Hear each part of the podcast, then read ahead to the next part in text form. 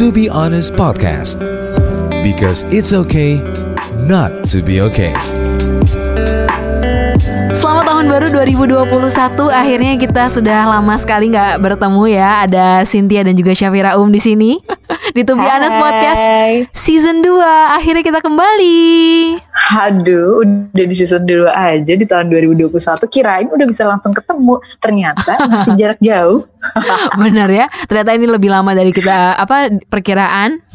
Kita nggak bisa ketemu Wah, tatap muka bener. Tapi nggak apa-apa. Teknologi udah membantu kita buat tetap ngobrol Dan juga sharing-sharing. Pokoknya season Betul. 2 ini Apa nih kira-kira yang mau dibawa ke Yang dengerin Syafira Oke, jadi di tahun 2021 kayak eh, tahun-tahun baru beberapa tahun sebelumnya ya yang biasa dilakukan para single ya nggak sih Yes. Sin, karena kita berdua masih belum menikah juga gitu ya Eh, resolusi-resolusi dari beberapa tahun Mm-mm. sebelumnya masih belum terlaksana juga gitu Eh, balik lagi sih aku salah satu resolusinya tahun ini adalah uh, having relationship gitu aku Oke. pengen punya eh, apa namanya aku pengen punya relationship yang kali ini memang bisa dibawa ke ranah yang lebih eh, serius Hmm. aku pengen settle down aku pengen berkeluarga Mm-mm. jadi kayaknya salah satu uh, resolusiku tahun ini adalah aku pengen uh, bersama dengan pasanganku untuk tumbuh dan berkembang. Gitu Aduh. kalau dari aku. Kalau kamu sih 2021 jadi salah satu resolusi love life-nya adalah menemukan the one ya. yes. Oke, Kamu- kalau kalau aku kalau kamu 2021 apa ya? Memulai eh, tahun ini mungkin sebenarnya secara lo, kalau di eh, sisi love life pengen lah punya punya ayo apa ya ibaratnya relationship yang baru gitu membuka diri menjadi orang yang Mhm. lebih terbuka sama seseorang cuman mungkin itu belum Yes. jadi priority of the list sih kalau aku pribadi ya Oke. jadi mungkin lebih lebih Mhm, belajar menata diri supaya gimana sih caranya buat terbuka sama orang terus eh, apakah gua itu mau eh, mengencani diri gua gitu maksudnya jadi lebih ke reflect diri sendiri gitu Oh. apakah udah menjadi orang yang Uh, eh, the right one ya. untuk orang lain Ci Ah, Oke, gitu Oh, oke. Ini tuh ini tuh kayak ada. Jadi beberapa hari kemarin, Mm-mm. eh, apa namanya? Gue sempat kirim link video kan ke Ah. Cynthia ah. eh, tentang eh, apa namanya? Salah satunya kontennya dari Dr. Joe Dispenza. Mm-mm. Jadi dokter Joe Dispenza di situ kayak cerita tentang eh, apa namanya apa sih yang orang cari dari relationship, apa sih orang eh, melihat cinta tuh kayak apa Iya. atau love love love life tuh kayak apa. Iya. Yang men- menurut eh, gue tertampar juga adalah iya ya gitu kalau misalnya lo ngaca, lo mau nggak sih berkencan sama diri lo sendiri? Iya, iya, benar, di pertanyaannya you want to date yourself Yes. gitu kan? Ha-ha. Tapi akhirnya gue ngerasa bahwa iya juga ya gitu untuk upaya pember, apa memperbaiki diri ini memang jadi salah satu hal yang akan terus menerus kita lakukan juga kan Iya. E, dengan atau tanpa adanya pasangan kan kita tetap harus memperbaiki diri dalam segi apa pun Mm-mm. gitu. Mm-mm. Gue tuh jadi inget ya gitu terkait dengan resolusi yang gue bikin. Mm-mm. eh, Cynthia juga bikin juga gitu ya tentang love life pasti punya eh, harapan-harapan rencana-rencana seputar romansa asik Nah di awal tahun tuh gue lumayan agak nggak tahu kenapa ya, Sin gue tuh lumayan agak kecolek gitu sama Hmm. beritanya Kim Kardashian dan Hmm. juga Kanye West. iya iya iya Lo ngikutin gak sih? Iya ng- ngikutin karena aku sendiri tipe apa sih suka liatin juga Keeping Up with the Kardashian. Terus kayak seneng gitu ngeliatin kehidupan mereka. Ya Mm-mm. apalagi dengan Kanye West apa punya karya baru gitu ya dengan pribadi yang kayaknya Iya. jauh lebih baik. Ternyata kaget juga. Wah Iya. kok mereka memutuskan untuk Banget. divorce gitu Itu dia. Gue tuh tadi berpikir bahwa pas mereka menikah ya Ah, gitu ah, kayak ah eh, mereka bisa saling memperbaiki diri, akhirnya ah. lebih berkembang, saling Mm-mm. support dan sebagainya. Apalagi keputusan untuk mempunyai anak yang banyak banget, bahkan Mm-mm. beberapa di antaranya pakai ibu pengganti kan. Gitu maksud gue kan itu komitmen yang luar biasa banget yang lo lakukan untuk pasangan lo dan sebagainya. mm. Tapi kayak ah ternyata dengan semua yang udah lo lakuin ada loh salah satunya yang menjadi toxic untuk yang lain gitu loh. Apalagi kan Ah. baru-baru ini eh, yang gue ikutin juga apa namanya ternyata ada cheating juga, ada perselingkuhan dan sebagainya. Intinya adalah Ah, ternyata nggak smooth-smooth juga apa yang mereka jalanin. Emang sih itu urusan orang ya. Coba Iya. Jadi pembelajaran juga gak sih buat Mm-mm. kita yang Mm-mm. maksudnya yang para ya, yang kita belum menikah Mm-mm. atau kayak banyak orang yang mengharapkan relationship Iya. dan sebagainya itu kan juga jadi salah satu hal yang bisa kita jadi bahan pembelajaran Iya benar. gitu?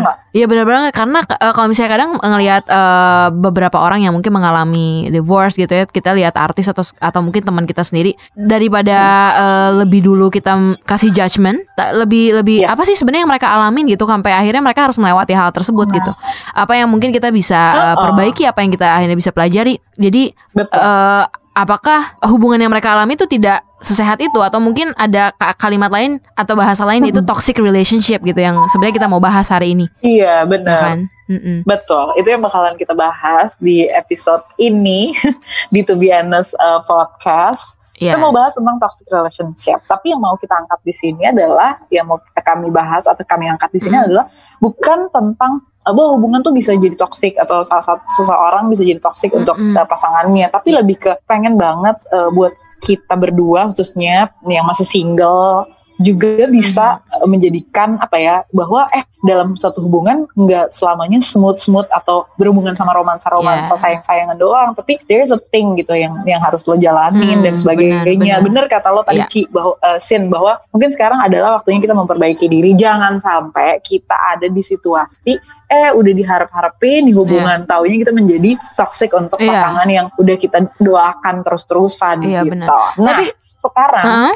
Di uh, apa namanya di toxic relationship Mhm. uh, to be honest podcast seperti biasa ada uh, tamunya juga nih Sin, buat episode ini yes dan yang mau gue hadirkan di sini adalah uh, dia sahabat gue yang gue banyak belajar sih dari dia Mhm. dalam arti uh, proses pengembangan diri, Iya. terus juga resiliensi Mhm. dan uh, dari dari pengalamannya dia dalam menjalankan hubungan. Dia Iya. seorang saat ini menjadi uh, single mom, punya dua anak laki-laki Mhm. yang akhirnya memilih untuk keluar dari status pernikahan gitu. Ini gue Mhm. gue yakin banget sih banyak hal yang bisa kita pelajarin Iya. dari ceritanya Roro. Hai, Ada Roro. Roro Maheswari. Hai Vira, hai Cynthia, Hai. thank you udah ngundang ya jadi Yes. tamu di podcast kalian nih.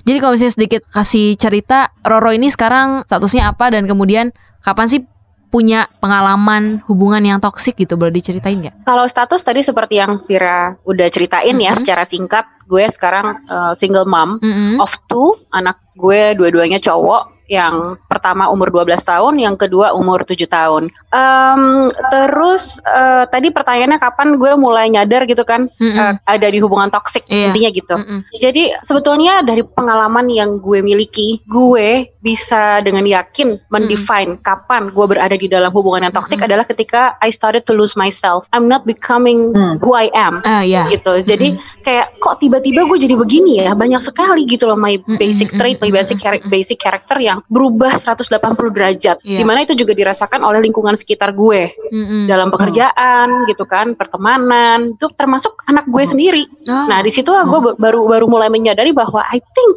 I think I am intoxicated Hmm. gitu. Suffocated tuh kayak dan- tercekik gitu ya.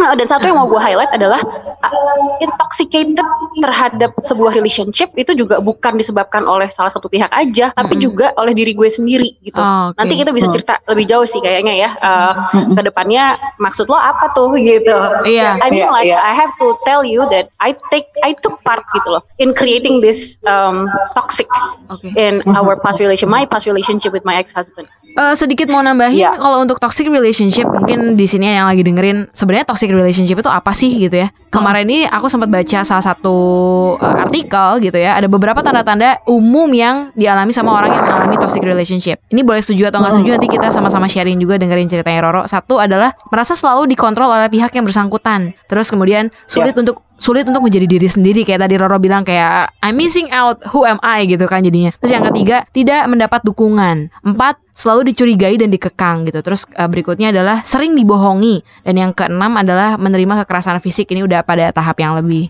lanjut lagi mungkin. Ini sedikit sekilas tentang apa sih toxic relationship. Nah, eh, Ro, dari yang tadi eh, Cynthia sampaikan gitu ya, bahwa eh, ciri-ciri salah satu beberapa ciri yang eh, orang alami ketika ada di dalam hubungan toxic gitu ya, atau toxic relationship, lo ngalamin gak sih hal-hal yang tadi disebutin nama eh, Cynthia? Sangat. Yang utamanya adalah ketika kita sampai di poin gue kehilangan diri gue sendiri, gitu, I'm Hmm. losing myself, I'm no longer with myself. Itu itu yang paling parah sih karena kalau udah kayak gitu, lo eh, akan cenderung menjadi dysfunctional dong sebagai Iya. seorang individu gitu. Lalu beberapa ciri lainnya tentunya juga ada, walaupun gak semuanya. Gitu. Hmm. Nggak semua toxic relationship itu harus berakhir pada physical abuse gitu. Nggak Hmm. semua uh, toxic relationship itu harus berakhir pada apa ya? Misalnya upaya pengontrolan gila-gilaan dari uh, pasangan sepihak gitu. No. Tapi Hmm. dari semua ciri yang tadi disampaikan, ada nih beberapa yang yang gue alamin gitu loh Hmm. pada saat gue masih berada di dalam toxic relationship. Kalau Hmm. yang gue alamin sendiri tadi selain uh, fokus gue ke diri gue sendiri sih itu satu. Yang kedua gue nggak ngerasa gue nggak bisa bertumbuh ya. Ah. Gini, gue nggak Hmm. bisa bertumbuh dan kita growing apart karena dia masing-masing itu berjalan di pace yang tidak sama gitu Hmm. kan. Tapi Hmm.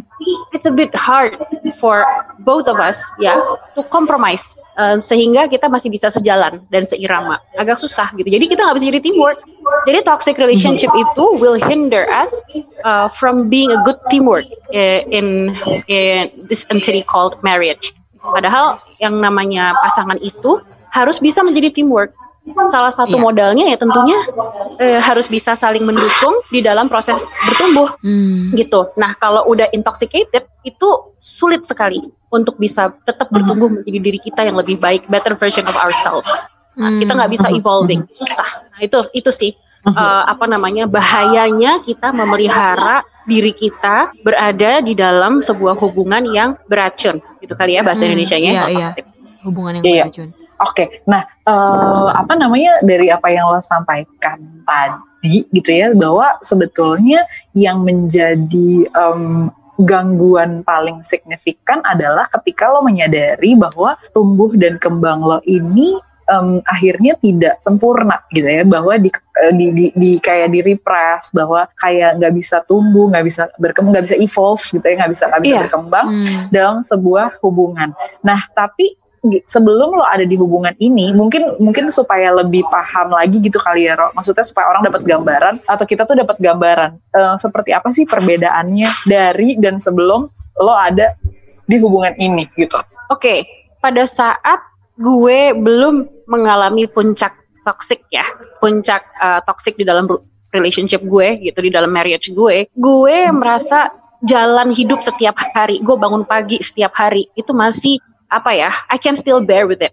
Hmm. Tapi begitu gue mulai masuk dalam fase toxic, gue melek aja tuh kayak boro-boro gue set intention, my my my my daily intention of the day gitu Hmm. Hmm, hmm. susah buat gue cuma mikir gini fear jadi gue berada dalam ketakutan gitu akhirnya Ke- kekhawatiran ke- ketakutan yang cukup besar sehingga gue nggak punya waktu lagi untuk bisa berpikir eh, atau memprioritaskan diri gue sendiri nih gitu akhirnya boro-boro gitu ya not being happy of course because Hmm. uh, happiness is always coming from inside us Ya. nah ketika kita terganggu gitu kan in- mau set intention aja nggak bisa gimana kita mau bahagia kan jadi kalau bisa Hmm. dibilang kalau gue bisa menganalogika menganalogikan rasa yang gue alami secara fisik ya pada saat itu ketika gue belum berada di puncak toksik kepala gue ini masih bisa ringan setiap hari gue Hmm, bangun hmm. tapi begitu Hmm, gue hmm. masuk dalam puncak toksik kepala gue tuh kayak ada yang mencengkeram setiap saat setiap waktu jadi kayak oh my Hmm. goodness gitu.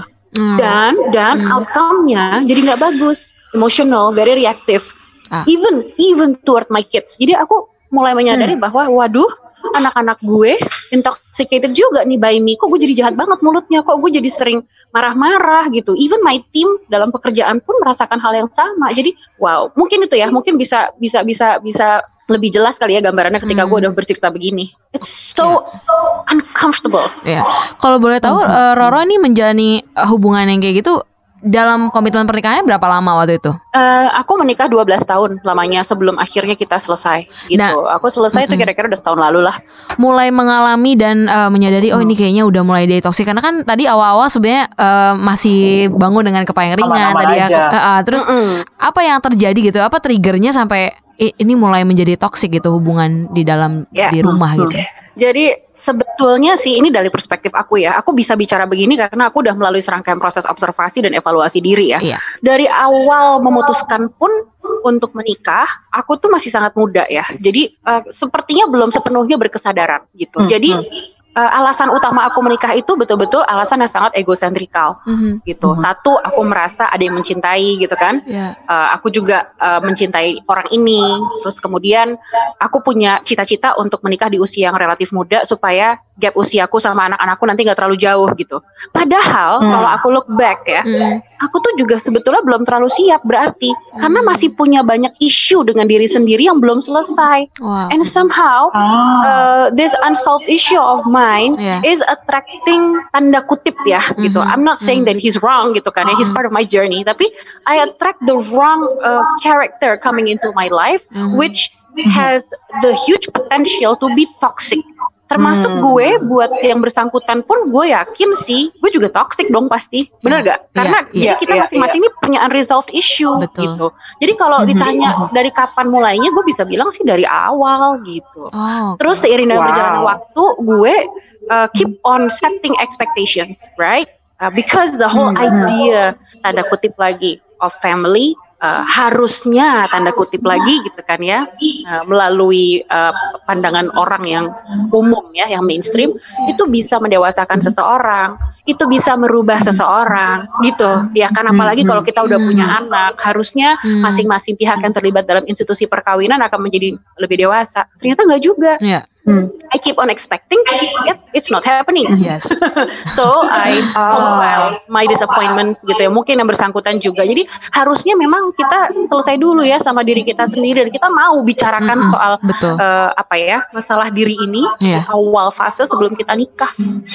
Nah, Wow. jadi kayak being vulnerable it's really important ya. Jadi bukan Very. cuma Yeah. sekedar bukan sekedar sam- mengakui uh, dan mengenal diri sendiri, tapi juga mau terbuka it, being vulnerable ke pasangan. Ya. Karena kan emang Exactly. akhirnya kalau berdasarkan pengalaman dan sebagainya, kalau tadi Roro bilang um, tertarik dengan idea of get apa namanya having a family, punya anak di usia muda supaya gapnya nggak terlalu jauh gitu. Sampai akhirnya kita tuh ya udah deh yang bagus-bagusnya aja dulu yang dikasih tahu gitu. Sampai akhirnya kita lupa untuk menyadari bahwa eh manusia tuh nggak ada yang sempurna loh. Kita juga punya banyak banget kesalahan, Iya. kekurangan, hal-hal yang harus diimprove dan sebagainya. Jadi justru kayak me- mengharapkan orang lain yang akan melakukan improvement itu, gitu ya Hmm. maksudnya. Exactly, Hmm. exactly itu yang Hmm. terjadi. Ditambah lagi, I did some self manipulation tinggi. Jadi dari awal udah tahu ada beberapa hal yang aku nggak favorable dari relationship gitu, yang akan berujung pada uh, intoxicating one another.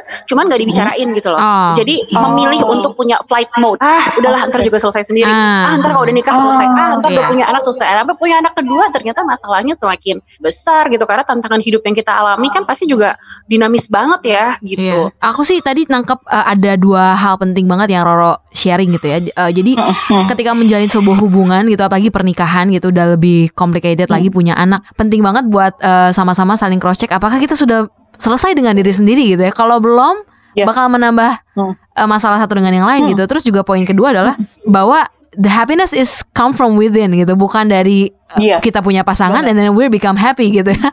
Enggak gitu. Iya, Jadi benar. kita harus happy with ourselves tuh bener bukan hal-hal yang ya kan kita sering ya denger ya kayak harus happy dengan diri sendiri tapi it's real. Ini udah dialamin juga sama Tahu Roro gitu bahwa Cynthia, Vira, konsep lo Hmm. mencari orang gitu kan ya yang tepat untuk bisa membahagiakan diri lo itu salah kaprah. Ya. Itu kepleset banget sampai Mhm. orang tua gue pun sampai sekarang kalau mendoakan gue semoga dapat orang lain yang bisa membahagiakan kamu. No no no. Ya. Aku bilang "Eh, aku bisa happy gitu karena diriku sendiri. So kita mencari pasangan itu untuk Ah. uh, complementing aja, fulfilling each other. Karena kita butuh companion basically, right? Gitu. Companion Iya. itu kan juga definisinya nggak Iya. hanya romantic kind of relationship sama teman itu jadi companionship iya, benar. kayak gitu. Uh, uh, jadi maksudnya uh, bener banget apa uh, relate ya karena uh, emang kita tuh keseringan gini, eh mudah-mudahan dapat pasangan yang bisa membahagiakan ya. Kita tuh mesti hati-hati juga gak sih berarti kalau ngedoain orang. Maksudnya em, kadang-kadang tuh emang gue tuh gue tuh tipe orang yang percaya banget sama kekuatan omongan, kekuatan doa dan sebagainya ya gitu. Hmm. Dan gue tuh tipe orang yang hu- apa hidup gue tuh sangat bergantung dengan doa gitu. Jadi gue sangat memilah-milah apa yang mau gue sampaikan dan apa yang mau gue dengar gitu. Hmm. Yang tadi Roro bilang tuh lumayan menggelitik gue bahwa Hmm. kadang-kadang orang menyampaikan sesuatu hanya untuk basa-basi doang. kayak nah mudah-mudahan dapat uh, pasangan yang bisa membahagiakan ya bersama dengan orang yang bisa membuat lo senang kenapa kita nggak kita kenapa kesenangan dan kebahagiaan itu datangnya dari orang lain sih gitu loh sampai Hmm. akhirnya hal tersebut tuh nggak disadari bahwa iya ya kita tuh udah terbentuk dengan dogma tersebut gitu Hmm. bahwa iya ya gitu kita tuh sampai lupa bahwa kebahagiaan itu coming from within gitu Hmm. from within ourselves Yeah. bukan dari orang lain apalagi di sini uh, uh, bener-bener stranger gitu Hmm. yang um, laki-laki kalau karena di sini adalah kita semua perempuan Mm-mm. uh, laki-laki yang kita baru kenal di saat usia udah mature gitu ya kita nggak tahu um, gimana dia tumbuh kembang dan sebagainya cuma berdasarkan omongan-omongan jadi kayak secara nggak langsung kita tuh ngarepin orang buat datang ke hidup kita untuk beresin masalah kita Mm-mm. Iya Iya sih? iya iya betul. Padahal sebetulnya uh, keberadaan orang lain itu untuk melengkapi gitu, bukan bukan nambel, bukan nambal, tapi ngelengkapin aja gitu. Jadi uh, Iya. lu sebenarnya kalau sendiri juga udah full kok Yes. gitu. Dan ini berlaku nggak cuma buat perempuan ya, maksudnya bukan berarti kita laki-laki juga laki-laki Uh, uh, juga laki-laki. gitu. betul Dan betul ada yang menarik banget yang aku harus sampaikan nih ke Vira sama Cynthia dan juga listener yang lain ya. Yes. Jadi itu dia karena kita eh, mengharapkan gitu kan dari luar. Eh, terus kemudian ada lagi konsep yang lucu gitu di dalam mencintai. Jadi konsepnya adalah kita pikir kita harus mengorbankan. We Hmm, need to hmm. sacrifice what we have, Ya. what we Hmm. can, ya kan, untuk bisa fulfilling our significant others needs. Ya. Padahal konsep mencintai itu adalah memberi bukan mengorbankan. Uh. Itu juga salah satu mindset yang selama ini Ya. Apa ya menghantui pemikiran gue, perspektif gue. Gue gue gue baru menyadari Yes, konsep yes. berkorban versus memberi itu eh, kira-kira di 2019 lah ketika gue pertama kali mulai konseling. Oh. Gila ya. Karena itu bahaya banget. Iya. Berarti lo nggak bisa set boundary, lo nggak bisa fokus ke diri lo sendiri. You Iya. keep on trying to give, padahal lo sendiri nggak full nih thanksnya. Iya. Jadi lo depleting, lo minus. Harusnya Hmm. konsepnya nggak gitu. You fulfill yourself Hmm. and you give. If you cannot give, it means ya udah, lo berarti belum mampu untuk giving pada saat itu. You stop, you focusing back on yourself, gitu loh. Oke. Balik lagi ke ceritanya Roro eh, waktu saat akhirnya mengalami toxic relationship gimana sih akhirnya punya kesadaran kayak gue harus walk away dari toxic relationship yang selama ini tuh jadi eh, ya toxic gitu. Gimana prosesnya sampai akhirnya bisa memutuskan untuk keluar deh dari hubungan yang toxic ini gitu. Eh, gimana responnya gitu? Oke. Pertimbangan gue sampai akhirnya gue mutusin untuk Ya. mengakhiri perkawinan itu nggak sebentar ya. Gue pertimbangan gue tuh tiga tahun lamanya gitu dari mulai gue self contemplating, terus eh, gue konsultasi gitu kan ya, dan gue konsultasi itu kayak ke beberapa orang yang gue percaya aja gitu. Bahkan teman-teman gue, orang tua gue tuh nggak pernah tahu gitu masalah yang gue hadapi apa sebenarnya. Sampai akhirnya gue mutusin finalnya itu eh, konseling. Gue Hmm. betul-betul butuh psikolog gitu. Gue merasa gue butuh psikolog. Nah, pada saat gue sudah mulai proses konseling itu, barulah kekuatan gue yang Hmm. paling besar timbul untuk memutuskan. Karena ini kan keputusan besar ya dalam hidup. Bayangin dong, aku udah punya dua anak, anakku juga yang satu udah gede banget gitu kan. Eh, dan aku kepengennya sih kalau mau, kalau aku bicara ego ya, kepengen bisa mempertahankan rumah tangga yang utuh lah gitu loh. Iya. Karena itu ideal gitu. Kondisi ideal yang anak-anak akan rasakan. gitu. Tapi eh, setelah aku konseling dan aku tahu kalau aku tidak memutuskan ini, ini bakal jadi eh, pisau bermata dua sekali buat aku. Aku akan menjadi disfungsional eh, dan aku nggak akan bisa jadi ibu yang baik buat anak-anakku gitu loh. Jadi aku akan mer- merampas kebahagiaan mereka gitu loh. Ya kan hak mereka untuk berbahagia hanya karena aku intoxicated, hanya karena uh, bapaknya mereka intoxicated gitu. Jadi aku pikir I have to decide something, and then I decided something big. Jadi Hmm. prosesnya panjang ya. Kontemplasi tiga tahun, terus uh, konsultasi secara sporadis bukan uh, kepada profesional. Oke. Sampai terakhir kali aku memutuskan untuk konsultasi ke profesional. Iya. Oke, berarti Iya. sebenarnya eh, eh, perjalanannya juga panjang banget dan sebenarnya yang mau Iya. kita sampaikan juga Iya. buat eh, eh, yang lagi dengerin gitu ya, Yes. bahwa pentingnya kita tuh sama-sama mengenal diri kita sendiri gitu sebelum akhirnya memulai eh, ya misalnya relationship dengan siapa pun Mhm. ya. Sebenarnya toxic relationship ini juga bisa terjadi nggak cuma sekedar sama pasangan, tapi sama keluarga, sama temen. Wow. Jadi karena aku sendiri sebenarnya eh, aku kan Mhm. belum menikah dan belum pernah menjalani hubungan pacaran gitu ya. Jadi kalau aku mungkin refleksnya lebih ke keluarga gitu, how Betul. my mother treat me ketika masih kecil atau mungkin sampai Cici. dengan sekarang. Halo. Iya. Eh, Jadi eh, aku pikir adalah masa-masa ketika aku Cici belum punya pacar, belum pernah pacaran. Masa sih? iya bener Masa kok. Cynthia Aku jujur, jujur itu Waktu jujur. itu kan cerita apa? Enggak. Belum. Belum. Oke. oke. Jadi ya maksudnya kadang aku juga berkaca ya ya dalam hubungan dengan siapa pun gitu bahkan dengan bos sekalipun bisa juga kita Yes. mengalami toxic relationship. Akhirnya kita kehilangan jati diri terus uh, udah Betul. mulai terlalu tertekan gitu ya. Jadi betul. ya penting banget buat mengenal diri sendiri ya. Betul. Hmm, betul. Dan yang pas iya dan tadi yang tadi Roro bilang menurutku juga akhirnya jadi penting sekali Mm-mm. menjalankan semua hal gitu dalam proses eh, hidup menjalankan eh, hal di dalam hubungan eh, yang akhirnya membuat kita jadi berkesadaran Iya. gitu yang akhirnya walaupun keadaannya tidak baik-baik saja tetap harus dijalankan karena kan pun juga masih hidup masih tumbuh masih berkembang nah Mm-mm. Ro, pelajarannya setelah pengalaman kemarin terjadi alamin dan saat ini sebagai seorang single mom dengan dua orang anak dan juga hubungan dengan dengan mantan pasangan dan keluarga dan sebagainya pelajaran apa yang yang akhirnya ini jadi ilmu baru ilmu Iya. penting gitu dari dari perjalanan yang kemarin Oke, bahwa nomor satu ya, ini bukan men- mendorong uh, listener untuk punya jalan hidup yang sama kayak gue, yang pada akhirnya ada gue cerai aja terus menggampangkan perceraian, enggak ya. Tapi ketika lo mau memutuskan sesuatu yang besar, yang uh, di permukaan itu kelihatannya jelek banget ya, sangat tidak ideal, tapi ternyata itu bisa menyelamatkan. Dan menyelamatkan nggak hanya menyelamatkan diri sendiri, tapi semua pihak yang terlibat. Bukti nyata, hubunganku dengan mantan pasanganku sampai dengan saat ini baik sekarang sudah baik sudah melalui pasca eh, masa masa turbulensi jadi nggak Hmm. selamanya apa yang kelihatannya jelek itu berimbas jelek juga sama kita. Kalau aku Ah. masih ada di dalam marriage institution I'm very sure my relationship will be even worse saat ini. Ah. itu satu. Itu pelajaran terbesar dalam hidupku. Terus yang kedua Mhm. yang kaitannya eh, eh, dengan memilih pasangan lagi nanti di kemudian hari adalah kita nggak harus milih orang yang nggak punya eh, masalah dengan dirinya sendiri loh. Karena pada dasarnya tadi yang di awal banget Vira paparkan itu benar banget Vira describe. Bahwa yang namanya self improvement yang namanya mengenali jati diri gitu yang menggali diri sendiri doing some inner work itu itu ongoing learning process. Itu lifetime process. Itu Iya. akan selalu berjalan.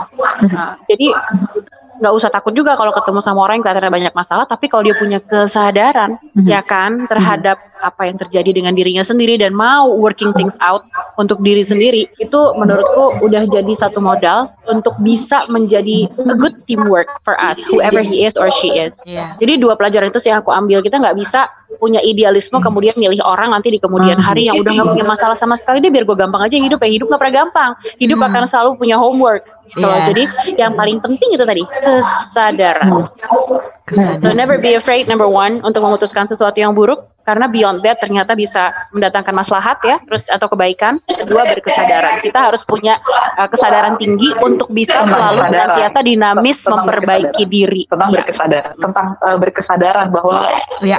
Tentang berkesadaran eh, bahwa lo mesti sadar dulu. Nah, dengan pelajaran tadi gitu ya, ilmu yang akhir, ilmu baru kan berarti ini gitu di fase perjalanan hidup yang sekarang. Apa sih sebenarnya? Iya, oke. Kan setelah gini, kalau kita ngomong tentang kegagalan ya, Ro, Cynthia dan Iya, teman-teman hmm. juga mungkin yang lagi dengerin, Hmm. itu kan akhirnya luka gitu dan sebagainya. Em, ada kekhawatiran nggak sih atau ada trauma nggak sih atau punya konsep baru nggak sih untuk membangun hubungan berikutnya. Terutama eh, apa namanya melakukan eh, rekonsiliasi terhadap diri sendiri dan juga eh, pasangan ke depan gitu. dan juga sama anak-anak ya kalau Roro kan sekarang punya anak juga gitu Mm, mm, mm. Iya, oke. Trauma, alhamdulillah, alamin enggak ya. Karena luka pasti. Setiap orang dalam perjalanan hidup fase apa pun pasti akan terluka. Karena luka itu adalah bagian dari proses belajar. Iya. Dan nature-nya luka itu adalah disembuhkan bukan dipelihara toh, gitu. Mm, mm. Jadi setiap hari yang gue lakukan adalah menyembuhkan luka-luka yang gue punya secara batiniah Iya. Supaya gue bisa becoming a better version of me every day Mm, mm, mm. dan kemudian eh, kiat untuk membangun hubungan berikutnya, gue akan memprioritaskan membangun hubungan dengan diri gue sendiri dulu. Gue sekarang sedang menggali diri gue supaya bisa menemukan banyak sekali abundance of self love. I love myself. I love myself. That's the thing that I keep on repeating to myself ya every day, ya kan? Affirmation. Uh, Terus kemudian uh, gue menempatkan kebutuhan gue di atas apa pun terlebih dahulu. I'm dating myself almost every day dan uh, berkesadaran, Yeah. mindful enough in falling in love with someone. Wow, mindful. No, no, no expectation needed. Just do it. Just be. Just do. Ya kan, without uh, tendency to control the result. Dan kita sadar penuh siapa yang Iya. kita hadapi, apa yang kita rasakan, Mm-mm. uh, dan calculate if things gonna work out in between me and whoever he is later on Hmm, hmm. as a teamwork. Ini ada ada satu kalimat yang mau aku sampein eh, tentang love gitu ya, mencintai gitu. Katanya love should never cost you your peace. It should never cost you your Yes. joy. It should I never agree. cost you your happiness. Jadi eh, aku sempat sharing juga sama satu orang eh, di kantor Yes. gitu ya. Aku, aku bilang love is a gift gitu. Cinta itu adalah sebuah hadiah. Jadi itu hadiah dari Tuhan gitu. Jadi ketika kita dapat hadiah terus kita malah jadi nggak Yes. happy, we should think again is that love that Betul. we force atau emang itu dari Yes, Tuhan? Benar. Aku setuju banget Cynthia, itu betul, betul. Love Iya. should never cost anything. Tidak. True. Mungkin Love bakal worth it lah ya Kalau emang harus berjuang Ada kalanya cinta yang harus diperjuangkan Tapi it's gonna be worth it Kalau misalnya sampai jadinya capek Mungkin itu bukan peperangan yang Benar. positif untuk di Iya, kalau misalnya uh, falling for someone aja udah jadi efek besar buat lo, ya kan? Itu itu baru baru rasanya loh. Rasanya aja udah memberatkan gitu. Apalagi manifestasinya bener gak? Mm-mm, mm-mm. Itu udah costing yourself kalau udah kayak begitu.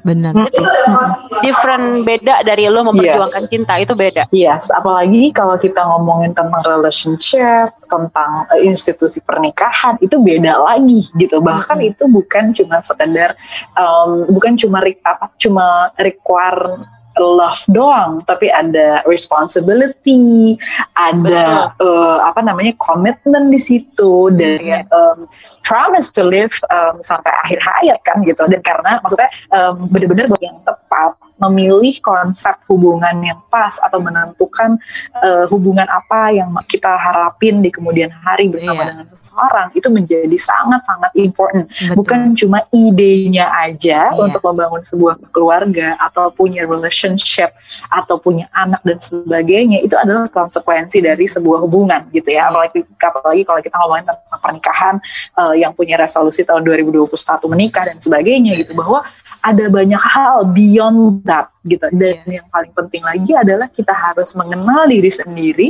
supaya kalau tadi Roro bilang eh, we don't attract sesuatu yang kita nggak harapin gitu loh tapi gimana kita mau attract sesuatu hal yang bisa membersamai kita dalam tumbuh dan kembang um, with our companionship with our loved one kalau kitanya juga nggak mengenal diri sendiri Benar. kalau kitanya tidak mindful kalau kitanya tidak menganggap bahwa cinta atau atau me- melihat bahwa cinta itu adalah anugerah Asik yang paling indah dari Tuhan Benar. Pertanyaannya Yes. berarti dibalik ya kalau misalnya ada orang nanya kapan nikah? Salah, tapi udah bahagia atau belum gitu. Nah, apakah kamu bahagia? Asik. Gitu ya. Padahal bahagia itu sederhana ya. banget loh ya sebenarnya.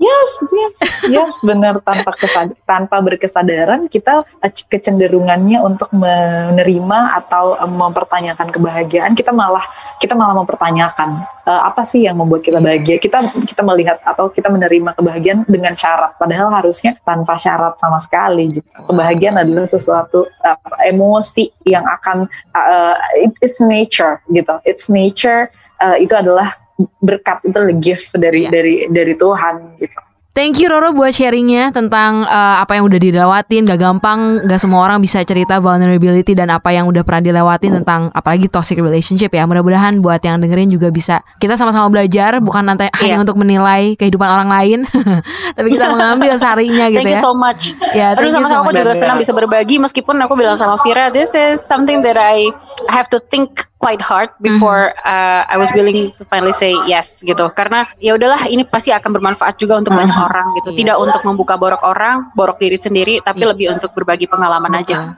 Betul Thank you banget ya Cynthia Vira. Thank you, thank you Yang paling penting adalah eh, mungkin dari setiap hubungan, eh, hubungan ke diri sendiri, hubungan ke diri sendiri jadi jadi satu hal yang sangat sangat penting ya, fundamental gitu yang Iya. harus terus diupayakan karena Iya. Hubungan kita sama diri sendiri nantinya akan menentukan kualitas hubungan kita, kualitas diri kita kepada orang lain juga. Ya. Sama Sin kayak yang disampaikan sama dokter Joe Dispenza. Sebetulnya apa sih yang kita mencari kebahagiaan?